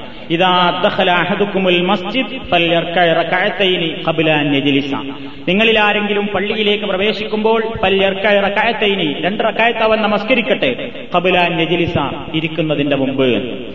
അപ്പൊ ഇരിക്കുന്നതിന്റെ മുമ്പ് നമ്മൾ രണ്ടര വഹിച്ചുകൊണ്ടിരിക്കെ ഒരാൾ കയറി വന്നപ്പോ അയാൾ ഇരുന്നപ്പോ വരെ നിങ്ങൾ നിസ്കരിച്ചിട്ടുണ്ടോ എന്ന് ചോദിക്കുകയും ഇല്ല എന്ന് പറഞ്ഞപ്പോ ഉടനെ എഴുന്നേറ്റ് രണ്ടരക്ക നിസ്കരിച്ചിട്ട് ഇരിക്ക് എന്ന് വരെ റസൂൽ സല്ലാഹു അലൈവല്ലം സുലൈഖുൽ ഒത്തുഫാനി റലിയല്ലാഹു തലാനുവിനോട് പറയുകയുണ്ടായി എന്ന് ഹദീസിൽ കാണാൻ സാധിക്കും. അപ്പൊ നബി സല്ലല്ലാഹു അലൈഹി വസല്ലം അങ്ങനെ കുത്തുബ നിർവഹിച്ചുകൊണ്ടിരിക്കുന്ന ആ സമയത്ത് വരെ എടുത്തു പറയാൻ തക്ക ഒരു പുണ്യമുള്ളതായി പള്ളിയിൽ കയറിയാൽ രണ്ടരക്ക തഹിയത്ത് കാണുകയുണ്ടായി. ഇനി നമ്മൾ അഥവാ അങ്ങനെ മറന്നാണ് പോയി ഇരുന്നാലും എഴുന്നേറ്റ് നിസ്കരിക്കാമെന്നാണ്. മനഃപൂർവം ഇരുന്നതെങ്കിലല്ല മറന്നിരുന്നു എന്ന് വിചാരിക്കുക. എന്നാ നിസ്കരിക്കാമെന്നാണ്. അതിന് തെളിവ് പറയുന്നതും ഈ ഹദീസാണ്. കാരണം സ്വഹാബി അവിടെ ഇരുന്നതിന്റെ പേരിൽ നീ ഏതായാലും ഇനി ഇരുന്നില്ലേ? ഇനി അടുത്ത വെള്ളിയാഴ്ച വരുമ്പോൾ നിസ്കരിച്ചാൽ മതി എന്ന് പറഞ്ഞിട്ടില്ല. ഇരുന്ന ആളോടന്നെ യാ എഴുന്നേൽക്ക് രണ്ട് റക്കായത്ത് നിസ്കരിക്ക് എന്ന് പറയുകയുണ്ടായി. അപ്പൊ മറന്നിട്ട് അല്ലെങ്കിൽ അറിയാഞ്ഞിട്ട് ഇരുന്നാൽ ഒരാൾ ഓർമ്മപ്പെടുത്തിയാൽ നിന്ന് നിസ്കരിച്ചാലും സഹയ്യത്തിന്റെ പ്രതിഫലം കിട്ടുമെന്നാണ് പണ്ഡിതന്മാർ ആ ഹദീസിന്റെ അടിസ്ഥാനത്തിൽ നമുക്ക് പഠിപ്പിച്ചു തന്നിട്ടുള്ളത്. അപ്പൊ ആ ഒരു പ്രാധാന്യം ഈ പള്ളിയിൽ ഏത് പള്ളിയിലായിരുന്നാലും അതുണ്ട്. മസ്ജിദുൽ ഹറാമിൽ പിന്നെ ആദ്യമായിട്ട് കയറുമ്പോൾ തൊവാഫാണ് സഹിയത്ത് തൊവാഫ് ഉദ്ദേശിക്കുന്ന ആൾക്കോട് ചെയ്യേണ്ടത് എന്താണ്? തൊവാഫാണ്. ആ തൊവാഫ് കഴിഞ്ഞതിന് ശേഷം രണ്ടരക്കാത്ത നിസ്കാരം. പക്ഷേ നമ്മൾ എല്ലാ സമയത്തും മസ്ജിദുൽ ഹറാമിലേക്ക് കയറുമ്പോൾ തവാഫ് ചെയ്യാൻ കഴിഞ്ഞോളുന്നില്ല എന്നാ പിന്നെ ഇത് മസ്ജിദുൽ റാമാണ് ഇവിടെ തവാഫേ തഹിയത്തുള്ളൂ. ഇവിടെ പാടില്ല എന്നുള്ളതൊക്കെ നമ്മൾ ഇരിക്കേണ്ടതില്ല. എല്ലാ പള്ളിയിൽ കയറുമ്പോഴതുപോലുള്ള തഹിയത്ത് മസ്ജിദുൽ ഹറാമിലും തവാഫ് ചെയ്യുന്നില്ലെങ്കിൽ രണ്ടരക്കാലത്ത് തഹിയത്ത് നിസ്കരിച്ചിട്ട് വേണം നമ്മൾ ഇരിക്കാൻ. പള്ളിയെ സംബന്ധിച്ചിടത്തോളം പള്ളി വൃത്തിയായും സുഗന്ധമുള്ളതായും വെക്കാൻ നബ്സല്ലാഹു അലൈഹി സ്വലം പറഞ്ഞിട്ടുണ്ട് പള്ളിന്റെ ഉള്ളിൽ എപ്പോഴും സുഗന്ധം ഉണ്ടാവണമെന്നാണ്. വൃത്തികേടുകളോ അല്ലെങ്കിൽ മനുഷ്യന് ദുർഗന്ധം വമിക്കുന്ന ഒരു കാര്യവുമായി പള്ളിയിലേക്ക് ആരും പോകാൻ പാടില്ല എന്ന് ഇസ്ലാം കർശനമായി തന്നെ പഠിപ്പിച്ചിട്ടുണ്ട്. നബി സല്ലാഹു അലൈഹി വസ്ലം കൽപ്പിക്കാറുണ്ടായിരുന്നു അമറ റസൂലുള്ളാഹി സല്ലല്ലാഹു അലൈഹി വസ്ലം റസൂലുള്ള ആളുകളുള്ള പ്രദേശങ്ങളിൽ പള്ളികൾ നിർമ്മിക്കാൻ വേണ്ടി പറയുകയും അത് വൃത്തിയാക്കി വെക്കാനും തുത്തയ്യബ അത് സുഗന്ധപൂരിതമാക്കി വെക്കുവാനും പ്രവാചകൻ സല്ലാഹു അലൈഹി വസല്ലം നിർദ്ദേശിക്കാറുണ്ടായിരുന്നു എന്ന് ഹദീസിൽ കാണാം. പ്രവാചകന്റെ കാലത്ത് ഒരു സ്ത്രീ പള്ളിയിൽ അടിച്ചുവാരി വൃത്തിയാക്കിയിരുന്നുവെന്നും ആ ബുഖാരി നിവേദനം ചെയ്ത സഹിയായ ഹദീസുകൾ കാണാൻ സാധിക്കും. ഒരു സ്ത്രീ ആയിരുന്നു പ്രവാചകന്റെ പള്ളി അടിച്ചുവാരിയപ്പോഴും വൃത്തിയാക്കിയിരുന്നത്. ഒരിക്കൽ ആ സ്ത്രീയെ കാണാതായി. അവൻ അലൈഹി സ്വലം സഹാബത്തിനോട് ചോദിച്ചു അല്ല എന്നും വന്ന് വൃത്തിയാക്കിയിരുന്ന ആ സ്ത്രീ എവിടെ പോയി? അപ്പോഴാ സഹാബത്ത് പറഞ്ഞ് നബിയെ അവരിന്നലെ മരിച്ചു. അവരിന്നലെ മരണപ്പെട്ടു പോയി നിങ്ങളെ രാത്രിയിൽ വിളിക്കാൻ വിഷമാണെന്ന് വിചാരിച്ച് ഞങ്ങൾ നിങ്ങളെ അറിയിച്ചില്ല. ഞങ്ങൾ മയ്യത്ത് മറവിയിൽ നിസ്കരിച്ചിട്ട് റസൂൽ എന്ന് പറഞ്ഞു അപ്പല ആദനത്ത് മൂലി നിങ്ങൾ എന്താ എന്നെ അറിയിക്കാതിരുന്നത്? എത്രമാത്രം ഒരു പുണ്യകരമായ പ്രവർത്തനം ചെയ്തിരുന്ന ഒരു സ്ത്രീയാണത്. നിങ്ങൾ എന്തുകൊണ്ട് അവരുടെ ജനാദ നമസ്കരിക്കാൻ വേണ്ടി എന്നെ വിളിച്ചുണർത്തിയില്ല?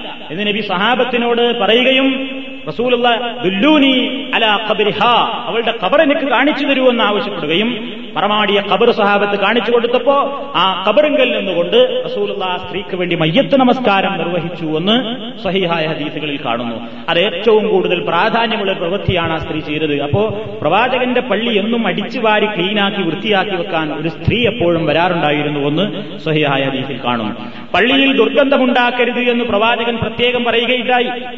ജാബിർ റളിയല്ലാഹു തലാനു നിവേദനം ചെയ്ത ഹദീസിൽ കാണാം. أن النبي صلى الله عليه وسلم قال من نكل الثوم والبصل والكراث فلا يقربن مسجدنا فإن الملائكة تتأذى مما يتأذى منه بنو آدم റസൂൽ പറയാൻ ആരെങ്കിലും വെളുത്തുള്ളി കഴിച്ചാൽ സൂമ് വെളുത്തുള്ളി വൽ ബസൽ സാധാരണ ചുവന്ന ഉള്ളി. വൽ കുറാ ഉള്ളിയുടെ തന്നെ വേറൊരു ഐറ്റമാണ്. ഇങ്ങനെ മൂന്ന് തരം ഉള്ളികൾ റസൂൽ പറഞ്ഞു. ഉള്ളിയുടെ എല്ലാ വിഭാഗത്തെയും നബി പറഞ്ഞു അതാരെങ്കിലും ഭക്ഷിച്ചാൽ ഫലായ കുർബൻ മസ്ജിദിന നമ്മുടെ പള്ളിയിലേക്ക് അവൻ അടുക്കരുത്. എന്താ കാരണം? ഫൈനൽ മലായിക്കത്ത മലായിക്കത്തുകൾ ജമാഴത്തിന് പങ്കെടുക്കുന്ന മലക്കുകൾ അവർക്ക് ബുദ്ധിമുട്ടാണ് അവർക്ക് വിഷമമാണ്. ബനുവാദം മനുഷ്യ മക്കൾക്ക് വിഷമുണ്ടാക്കുന്ന ഗന്ധങ്ങളെല്ലാം മലക്കുകൾക്കും വെറുപ്പാണ് അതുകൊണ്ട് നിങ്ങൾ പള്ളികളിൽ വരരുത്. പ്രവാചകൻ പറഞ്ഞു ഉള്ളി കഴിക്കുന്നവരോട് നബി പറഞ്ഞു ആ ഉള്ളിയുടെ മണം പോക്കാനുള്ള പ്രവർത്തനം നിങ്ങൾ ചെയ്യണം ആ ഉള്ളിയെ കൊല്ലണം എന്ന് പറഞ്ഞു. ഇങ്ങനെ കൊല്ലൽ ചോദിച്ചപ്പോൾ അത് വേവിക്കലാണ് എന്നാ റസൂൽ പറഞ്ഞത്. വേവിച്ച് തിന്നാൽ കൂടുതൽ മണം ഉണ്ടാവില്ല പച്ചയായിട്ട് തിന്നാലാണ് ദുർഗന്ധം ഉണ്ടാവുക. അപ്പൊ നബി ഒരു പ്രത്യേക കാരണെടുത്ത് പറഞ്ഞു എന്നേ ഉള്ളൂ. ഇതിനോട് താരതമ്യപ്പെടുത്തി എല്ലാം നമ്മൾ മനസ്സിലാക്കണം. ജനങ്ങൾക്ക് വെറുപ്പുണ്ടാകുന്ന ഒരു മണമായിട്ട് പള്ളിയിൽ പോകരുത്. അപ്പൊ മുസൽമാൻ പള്ളിയിലേക്ക് പോകുമ്പോൾ വൃത്തി ഉണ്ടാവണം. കഴിയുന്നതും സുഗന്ധം ഉപയോഗിക്കണം. തന്റെ സ്വഫിൽ നിൽക്കുന്ന ആൾ ഛർദ്ദിക്കാൻ ഇടവരരുത്. അയാൾക്ക് നിസ്കാരത്താകെ ഫസാദാകുന്ന രൂപത്തിൽ മണം ഉണ്ടാവരുത് നമുക്കൊക്കെ നമ്മളെ വിയർപ്പ് ചിലപ്പോൾ സുഗന്ധമായിരിക്കും വേറൊരുത്തന്റെ വിയർപ്പ് സുഗന്ധമല്ലല്ലോ. അതുകൊണ്ട് പള്ളിയിൽ പോകുന്ന എല്ലാവരും ശ്രദ്ധിക്കണത് പ്രത്യേകിച്ച് ഈ കക്ഷത്തിന്റെ ഭാഗത്തുനിന്നുള്ള വിയർപ്പാണ് ഇങ്ങോട്ട് ഇങ്ങോട്ടും വമിച്ചു വരിക. അതുകൊണ്ട് തന്നെ വൃത്തിയായി സുഗന്ധം ഉപയോഗിച്ചുകൊണ്ട് വേണം ആളുകൾ കൂടുന്ന സദസ്സുകളിലേക്ക് നമ്മൾ പോകാൻ. പള്ളികളിൽ ജമാഴത്തിന് പോകുമ്പോൾ പ്രത്യേകിച്ചും വെറുപ്പുണ്ടാക്കുന്ന രൂപത്തിൽ പോകരുത്. വൃത്തി അതേപോലെ തന്നെയാണെന്ത്? ജനങ്ങൾക്ക് വെറുപ്പുണ്ടാകുന്ന ഉള്ളിട കാര്യമാണ് പറഞ്ഞത്. അനുവദനീയമായ ഉള്ളിട കാര്യം. അനുവദനീയമല്ലാത്ത സിഗരറ്റിന്റെയും പുകവലിയുടെയും കാര്യമോ ഇതിനോട് താരതമ്യപ്പെടുത്തേണ്ടതാണ്. ഇബിനിബാസ് റഹ്മത്തുള്ള പിന്നെ ഇബിനിബാസ് മക്കയിൽ നിന്ന് ജീവിച്ചിരിക്കുന്ന പണ്ഡിതൻ ഇതിന്റെ അടിസ്ഥാനത്തിൽ പറഞ്ഞു പുകവലിക്കുന്ന ആൾക്കാരും ഈ അതീതിന്റെ അടിസ്ഥാനത്തിൽ ഇതിനേക്കാൾ ഗൗരവമാണ് പള്ളിയിൽ വരരുത്.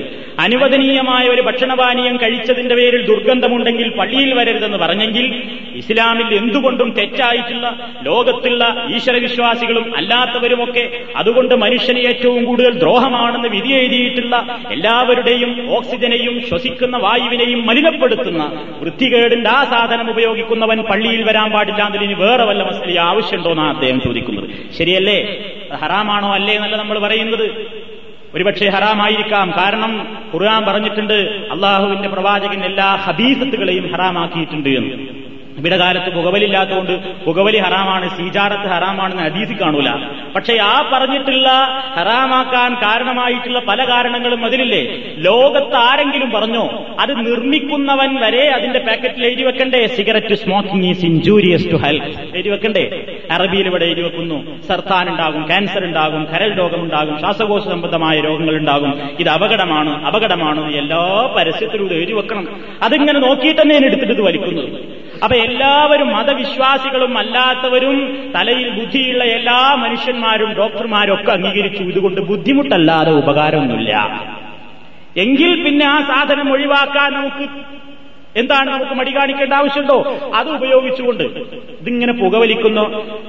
വർത്താനം പറയുമ്പോൾ തന്നെ നമുക്ക് ബേജാറാണ്. അവൻ കൈ തരുമ്പോൾ ഷൈക്കറ്റ് കൊടുക്കാൻ വരെ നമുക്ക് മടി. തൊട്ടോടത്തൊക്കെ മാസനം ഉണ്ടാവും എല്ലായിടത്തും മണുണ്ടാവും ഒരു ലിഫ്റ്റിൽ കയറി ആരെങ്കിലും പുകവലിച്ച് ഇറങ്ങിപ്പോയിട്ടുണ്ടെങ്കിൽ കുറച്ചാണ്ട് ഇറങ്ങിയിട്ട് കന്തൂറ മണം നോക്കി അതും സിഗരറ്റിന്റെ മണാണ് അത്ര മാത്രം ഇത് ദുർഗന്ധം ഉണ്ടാക്കുന്ന സാധനം. ശ്വസിക്കുന്നവൻ വലിക്കുന്നവൻ മാത്രമല്ല മറ്റുള്ള എല്ലാവരുടെയും അള്ളാഹു സുബാനഹൂവത്താല ആരുടെയും ഓശാരല്ലാതെ അവന്റെ ഞാമത്തായിട്ട് കൊടുത്തിട്ടുള്ളതാണ് ശ്വസിക്കുന്ന ഓക്സിജൻ. അതൊന്നാണ് ഉപയോഗിക്കേണ്ട വില അറിയണമെങ്കിൽ മൂക്കൊരിത്തിരി ഏറാണ് പൊത്തിപ്പിടിച്ചാൽ അറിയാം ഓക്സിജന്റെ വില. വെള്ളത്തിൽ ഒരു ഇത്തിരി നേരം മുങ്ങിക്കിടന്നാൽ അറിയാം ഓക്സിജന്റെ വില. വില കൊടുത്താൽ കിട്ടാത്ത മനുഷ്യന് അള്ളാഹുത്താര പ്രത്യേകമായി നൽകിയിട്ടുള്ള അന്തരീക്ഷത്തിൽ നിറച്ചു വെച്ചിട്ടുള്ള ശുദ്ധമായ ഓക്സിജനെ മലിനപ്പെടുത്തി കളങ്കപ്പെടുത്തുകയാണ് മനുഷ്യൻ ചെയ്യുന്നത്. വെള്ളത്തിൽ മാലിന്യപ്പെടുത്തിയാൽ അവന് ശിക്ഷയുണ്ട്. പക്ഷേ ഈ അന്തരീക്ഷത്തിൽ ഇങ്ങനെ മാലിന്യ ഊതി വിടുന്നവന് ശിക്ഷല്ലെങ്കിലും പടച്ചമ്പുരാന്റെ കോടതിയിൽ അവൻ രക്ഷപ്പെടുന്നുള്ളതിന് കാരണങ്ങളൊന്നും കാണുന്നില്ല. അപ്പൊ അതുകൊണ്ട് അതൊരു ഒഴിവാക്കപ്പെടേണ്ടുന്ന കാര്യം ഹറാമോ ഹലാലോ എന്നുള്ളത് വേറെ വിഷയം. എല്ലാവർക്കും ദ്രോഹാണെങ്കിൽ അത് വേണ്ടാത്തൊരു കാര്യമാണ്. ആരും നല്ലതാന്ന് പറയുന്നത് അപ്പൊ അതുകൊണ്ട് തന്നെ പണ്ഡിതന്മാർ പറയുന്നത് ഈ ഉള്ളിയുടെ കാര്യം പുറത്ത് പുക വലിച്ചുകൊണ്ട് ആ നാറുന്ന വായും കയ്യുമായിട്ട് പള്ളിയിൽ പോകരുത്. അപ്പൊ അത് ഒഴിവാക്കണം. അഞ്ചു നേരം പള്ളിയിൽ പോകണവന് പിന്നെ അത് വലിക്കുമ്പോൾ പിന്നെ അത് ഒഴിവാക്കില്ല നിർവാഹന അതേപോലെ തന്നെ പണ്ഡിതന്മാർ പറയുന്നു കാലം വരേണ്ട സോക്സ് വൃത്തികേടുണ്ടെങ്കിൽ പള്ളിയിൽ പുറത്തു ഊരി വെച്ചിട്ടേ പള്ളിയിൽ കയറാവൂ. നിങ്ങൾ ആലോചിച്ച് നോക്കൂ. എത്ര തവണ സുജൂത് ചെയ്യുമ്പോൾ നമുക്ക് മൂക്ക് പൊത്ത് സുജൂത് ചെയ്യേണ്ടി വരാറുണ്ട്? എന്താ കാരണം? ചില മനുഷ്യന്മാരെ സോക്സ് ചവിട്ടി നിന്ന സ്ഥാനം ഒരു അഞ്ചു നേരത്തെ നിസ്കാരത്തിന്റെ സമയം കഴിഞ്ഞാലും ആ വൃത്തിഘട്ടമാണ് അവിടുന്ന് പോകില്ല കാലിന്റെ സോക്സ് എന്ന് പറഞ്ഞാൽ അത് വിയർപ്പ് കിട്ട് ഒഴുകിയാൽ ഒരു പ്രത്യേകമാണ്. ഒരു ഭാഗത്തത് വെച്ചിട്ടുണ്ടെങ്കിൽ ഛർദ്ദിച്ചു പോകും. അങ്ങനത്തെ സോക്സുമായിട്ടാണ് പള്ളിയിൽ കയറും. പാടില്ല. എന്തേ കാരണം? അനുവദനീയമായിട്ടുള്ള ഈ വക കാര്യങ്ങളൊക്കെ നബി വസല്ലം എതിർത്തെങ്കിൽ നബി കാരണം പറഞ്ഞത് എന്താണ്? അത് ഉള്ളിയായതുകൊണ്ടല്ല. ഇന്നൽ മലായിക്കത്ത പടച്ചതമ്പുരാന്റെ പരിശുദ്ധരായിരിക്കുന്ന മലക്കുകൾ ബനുവാദം ആദമിന്റെ മക്കൾക്ക് മനുഷ്യപുത്രന്മാർക്ക് വെറുപ്പുള്ളതെല്ലാം അവർക്കും വെറുപ്പാണ്. അതുകൊണ്ട് പള്ളിയിൽ വൃത്തികേടുമായിട്ട് പോകാൻ പാടില്ല. എപ്പോഴും പള്ളി സുഗന്ധപൂരിതമായിരിക്കണം എന്ന് നബി സല്ലല്ലാഹു അലൈഹി വസല്ലം നമുക്ക് പഠിപ്പിച്ചു തരികയാണ്. അതിനെ നമ്മൾ മനസ്സിലാക്കിയിരിക്കേണ്ടത് ഇപ്പോ പള്ളികളെ സംബന്ധിച്ച് മൊത്തത്തിൽ നമ്മൾ ഇങ്ങനെ മനസ്സിലാക്കി. പിന്നെ പള്ളിയെ സംബന്ധിച്ചിടത്തോളം ആ പള്ളിയിൽ അള്ളാഹു സുബാനഹൂവത്തായാലയുടെ പള്ളിയിൽ കയറുമ്പോൾ നേരത്തെ പറഞ്ഞു വലതുകാലി വെച്ച് കയറണം. അവിടെ ഇരുന്ന് സംസാരിക്കാൻ പാടുണ്ടോ? എന്നൊരു ചർച്ചയാണ് പള്ളികളിൽ നിന്ന് അത്യാവശ്യ കാര്യങ്ങളൊക്കെ സംസാരിക്കാം. ഹദീസിൽ പ്രത്യേകം പറയുന്നു. റസൂലുള്ളായുടെ കാലത്ത് അവർ ജാഹിലിയ കാലത്തുണ്ടായിരുന്ന കാര്യങ്ങളൊക്കെ അനുവദനീയമായ കാര്യങ്ങളൊക്കെ പറയുകയും പലപ്പോഴും അവർ ചിരിക്കാറുമുണ്ടായിരുന്നു എന്നുള്ളതാണ്. എന്നാൽ പൊട്ടിച്ചിരിയെ ഇസ്ലാം നിരുത്സാഹപ്പെടുത്തിയിട്ടുണ്ട് പള്ളികളിൽ. അനാവശ്യമായ വർത്തമാനങ്ങൾ പള്ളികളിൽ ഏതായാലും പാടില്ല. ദൈവത്തു നമീമത്തു എവിടുന്നും പാടില്ല അത് പള്ളിയിൽ ഏതായാലും പാടില്ല. പിന്നെ പള്ളിയിൽ ചെന്ന് ഇരിക്കുമ്പോൾ തന്നെ നബി സല്ലല്ലാഹു അലൈഹി വസല്ലം പറഞ്ഞു ഓരോരുത്തരും ഇങ്ങനെ സഫ്. പള്ളിയിൽ പോയിരിക്കുമ്പോൾ അവിടെ ഇവിടെയും പോയി ഇങ്ങനെ കുത്തിച്ചാരിയിരിക്കലല്ല എന്നാണ്. ആദ്യം കയറി വന്നവർ ആദ്യം കയറി വന്നവർ ഒന്നാമത്തെ സെഫ് ഇങ്ങനെ കംപ്ലീറ്റ് ആക്കിയിട്ട് അവിടെ സ്ഥലമില്ലെങ്കിൽ രണ്ടാമത്തെ സെഫ് ഇരിക്കാവും. അതൊക്കെ പ്രവാചകൻ തിരുമേനി സല്ലാഹു അലൈഹി വസല്ലം പള്ളികളുടെ മഹത്വമായിട്ട് പറഞ്ഞതാണ്. അതേപോലെ പള്ളികളിൽ കയറുമ്പോൾ തന്നെ പള്ളികളിൽ ഏറ്റിക്കാഫിരിക്കുന്നതിന് വലിയ പുണ്യം ഇസ്ലാം പഠിപ്പിച്ചിരുന്നിട്ടുണ്ട്. ഏറ്റിക്കാഫിരിക്കുക എന്ന് പറഞ്ഞാൽ അവിടെ തന്നെ ചടഞ്ഞു കൂടുക എന്നാണ്. ഏറ്റവും ചെറിയ രൂപം എത്രയാണ്? പള്ളിയിൽ ഞാനിതാ പടച്ചോനെ എത്തിക്കാഫിരിക്കാൻ ഉദ്ദേശിക്കുന്നു എന്ന് നീയത്ത് കരുതിയിട്ട് നമ്മൾ പള്ളിയിലേക്ക് കയറുക. കയറിയാൽ ഇറങ്ങുന്നത് വരെയും നമുക്ക് ആ എഴുത്തിക്കാഫിന്റെ കൂലുണ്ട്. പള്ളിയിൽ ഇത്തിരി നേരം ഉറങ്ങുമ്പോഴോ ഇത്തിരി നേരം കിടക്കുമ്പോഴോ ഇത്തിരി നേരൊക്കെ ഇരിക്കുമ്പോഴോ കുറച്ചു നേരമൊക്കെ ഇങ്ങനെ റെസ്റ്റ് ചെയ്യുകയാണെങ്കിൽ പോലും നിങ്ങൾക്കൊരു നല്ല ഉദ്ദേശമുണ്ടെങ്കിൽ അതിന് എഴുത്തിക്കാഫിന്റെ പ്രതിഫലം ഉണ്ടാകും ഇരിക്കുന്ന സമയം എന്ത് ചെയ്യുക? പരിശുദ്ധ ഖുർആൻ ഓതുക. ഇനി ഖുർആൻ ഓതാനുള്ള ഒരു നല്ല മൂടല്ലെങ്കിൽ സലാത്തില്ല റസൂൽദാടെ പേരിൽ സലാത്തില്ല അല്ലെങ്കിൽ നിങ്ങൾക്കറിയാവുന്ന ദിക്കറുകളും സലാത്തുകളും തസ്ബീഹുകളും ഒക്കെ ചൊല്ലാം. നമ്മുടെ ദുന്യാവിന്റെയും ആഹ്റത്തിന്റെയും കാര്യങ്ങൾ പടച്ചുതമ്പുരാനോട് പ്രാർത്ഥിക്കുക. ഇങ്ങനെയുള്ള ഓരോ വിഷയങ്ങളിലും അള്ളാഹുവിനോട് ആത്മാർത്ഥമായി പ്രാർത്ഥിക്കുവാനും ദിക്റുകളും ഔറാദുകളും കൊണ്ട് സജീവമാക്കേണ്ടുന്ന കേന്ദ്രങ്ങളാണ് പള്ളി. എന്നാൽ അതിന് മാത്രമേ ഉപയോഗപ്പെടുത്താവുന്നുണ്ടോ മുസ്ലിമീങ്ങളുടെ പൊതുകാര്യങ്ങൾക്ക് പള്ളികൾ പ്രയോജനപ്പെടുത്താവുന്നതാണ്. അള്ളാഹുവിന്റെ പ്രവാചകന്റെ കാലത്ത് പള്ളിയും പാർലമെന്റും ഒക്കെ ഒന്നെ നബി കേസുകൾ കേൾക്കും വിധി പറയുന്നിരുന്നത് പള്ളിയിൽ വെച്ചായിരുന്നു. മുസ്ലിമീങ്ങൾക്കിടയിൽ അതിർത്തി തർക്കങ്ങൾ ഉണ്ടായാൽ അത് കേട്ട് പരിഹാരം നൽകുകയും വിധി പ്രഖ്യാപിക്കുകയും ചെയ്തിരുന്നത് പ്രവാചകന്റെ മിമ്പറുകളിലായിരുന്നു പള്ളികളിലായിരുന്നു. പള്ളി അതിനുവേണ്ടി ഉപയോഗപ്പെടുത്താം. എന്നാൽ കച്ചവടം നടത്താൻ പറ്റിയ സ്ഥലമല്ല പള്ളി എന്ന് നബി പറഞ്ഞിട്ടുണ്ട്. കച്ചവടം നടത്തരുത്. പള്ളിക്കുള്ളിൽ വെച്ച് ബിസിനസ് നടത്താൻ പാടില്ല. അതേപോലെ തന്നെ എന്തെങ്കിലും വസ്തു കളഞ്ഞു പോയിട്ടുണ്ടെങ്കിൽ അതിങ്ങനെ കിട്ടിയിട്ടുണ്ടോ എന്ന് വെച്ച് തെരഞ്ഞെടുക്കേണ്ട സ്ഥലമല്ല പള്ളി. കവിതാലാപനം പാടില്ല. എങ്ങനത്തെ കവിതാലാപനങ്ങൾ? തെറ്റായ രൂപത്തിലുള്ള ആശയങ്ങൾ ഉൾക്കൊള്ളുന്ന ഗാനങ്ങൾ പള്ളിയിൽ ചാലപിക്കാൻ പാടില്ല. അനുവദനീയമായ ഗാനങ്ങൾ റസൂലുള്ളാടെ കാലത്ത് പള്ളിയിൽ വെച്ച് നിർവഹിക്കാറുണ്ടായിരുന്നു. പ്രവാചകനെ സംബന്ധിച്ച് മറ്റുള്ള രാജ്യക്കാര് വന്ന് മുഷിരിക്കീങ്ങൾ വന്ന് പ്രവാചകനെ എതിർത്തുകൊണ്ട് പദ്യങ്ങൾ പാടുമ്പോൾ റസൂലുള്ളാഹി സല്ലല്ലാഹു അലൈഹി വസല്ലം ഹസ്സാൻ ബിൻ സാബിത്ത് ഷായിറെ റസൂൽ എന്ന പേരിൽ അറിയപ്പെടുന്ന ആളാണ് ഹസ്സാൻ ബിൻ സാബിത്ത് റളിയല്ലാഹു തലാൻ പ്രവാചകന്റെ കവി എന്ന നാമത്തിലാണ് അദ്ദേഹം അറിയപ്പെട്ടിരുന്നത്. ആ ഹസ്സാൻ റളിയല്ലാഹു തആല ആയിരുന്നു ഉരുളത്തുപ്പേരി എന്ന രൂപത്തിൽ പദ്യം വെയ്ത്ത് ചൊല്ലിയിട്ടെന്ന മറ്റവർക്ക് മറുപടി കൊടുത്തിരുന്നത്. റസൂലുള്ള അദ്ദേഹത്തിന് വേണ്ടി പ്രാർത്ഥിക്കുകയുണ്ടായി. അള്ളാഹു റൂഹിൽ ഖുദുസ്. പഠിച്ചവനെ ഹസ്സാനിന്റെ നാവിനെ നീ ശക്തിപ്പെടുത്തണേ എന്ന് പ്രവാചകനെ സംബന്ധിച്ച് ഇസ്ലാമിനെ സംബന്ധിച്ച് മധുപാടിയിരുന്ന ഹസാൻ അലിഹു വേണ്ടി റസൂൽ ദ്വാ ചെയ്തിട്ടുണ്ട്.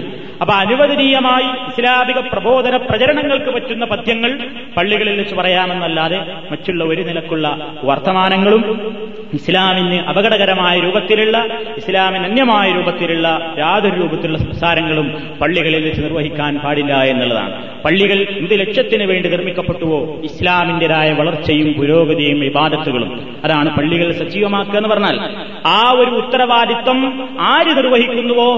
എപ്പോഴും പള്ളികളുമായി അന്നിലക്കുള്ള സജീവമായ ബന്ധം ആര് സ്ഥാപിക്കുന്നുവോ? റസൂല്ല പറഞ്ഞു ആർക്കും തണലിട്ട് കൊടുക്കാത്ത ദിവസം ഏഴീ ഭാഗത്തിന് തണൽ വിരിച്ചു കൊടുക്കും പടച്ചവന്റെ അരിശിന്റെ കീഴിൽ. അതിൽ പറഞ്ഞത് റജുലുൻ ബിൽ മസാജ് പള്ളികളുമായി എപ്പോഴും ബന്ധപ്പെട്ടുകൊണ്ടിരിക്കുന്ന മനുഷ്യൻ എന്നാണ്. അപ്പൊ അവിടെ റജുലും എന്നാണല്ലോ പറഞ്ഞത് പുരുഷൻ എന്നാണല്ലോ പറഞ്ഞത്. അപ്പൊ പെണ്ണുങ്ങൾക്ക് പള്ളിയിൽ പോകാൻ പാടുണ്ടോ? പെണ്ണുങ്ങൾക്ക് പള്ളിയിൽ നിസ്കരിക്കാൻ പോകാൻ പാടുള്ളൂ ജുമാക്കും ജമായത്തിനും പോകാമോ? അതോ ഹറാമാണോ? ഇതൊരു വിഷയമാണ് ഇൻഷാല്ല അടുത്ത ക്ലാസ്സിൽ സ്ത്രീകളും പള്ളിയും എന്ന വിഷയത്തെപ്പറ്റി സ്ത്രീകൾക്ക് മുസ്ലിം സ്ത്രീകൾക്ക് അനുവാദമുണ്ടോ പള്ളികളിൽ പോകാൻ? എന്താണ് പ്രവാചകന്റെ കാലത്ത് സ്വഹാബത്തിന്റെ കാലത്ത് പോയിട്ടുണ്ടോ? പോയിട്ടുണ്ടെങ്കിൽ ഏതൊക്കെ ഏതൊക്കെ കാര്യങ്ങൾക്ക് പോയിട്ടുണ്ട്? ആരാണ് പിന്നീട് തടഞ്ഞത് എന്നൊക്കെ വിശദമായി തന്നെ ഒരു വിഷയമായി തന്നെ അത് നിങ്ങൾ കേൾപ്പിക്കാൻ ആഗ്രഹിക്കുന്നുണ്ട്. അതുകൊണ്ട് ആ വിഷയവും കൂടെ ഈ പള്ളിയെ സംബന്ധിച്ച് പറയാൻ അടുത്ത ക്ലാസ്സിൽ ഞാൻ ഉപയോഗപ്പെടുത്തും.